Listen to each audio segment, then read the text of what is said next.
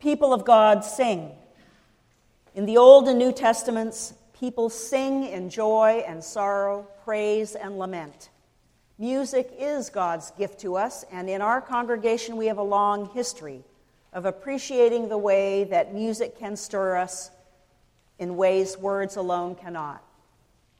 And so, twice each year, we hear the word proclaimed through music, once in the spring and once in December.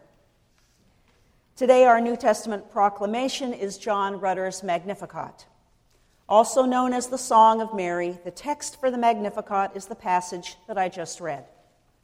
After learning from the angel Gabriel that she will bear the child who will be God's son, Mary goes to visit her cousin Elizabeth. In spite of her advanced years, Elizabeth is pregnant with the child who will grow to be John the Baptist.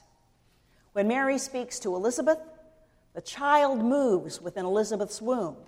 Elizabeth praises Mary for her faith, and Mary responds by singing, singing the Magnificat. It's a joyful song about a whole new order of things. The lowly will be lifted, the proud will be scattered. John Rutter has said that his intention was to write a Magnificat that suggests Mediterranean sunshine and celebration. The work is full of energetic, syncopated rhythms and strong melodies.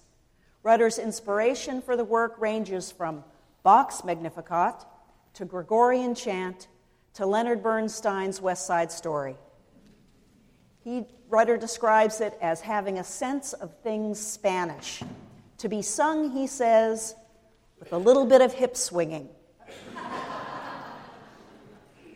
The opening pulls no punches in letting us know that this is a joyful work of music. Rutter says he was going after some sense of how Mary herself would have heard it and sung it and felt it. Our Advent theme this year is Be Still and Know, quoting from Psalm 46. It is intended as an antidote or even a resistance to the too busy and too much of the holiday season in our culture. So, enough of words already.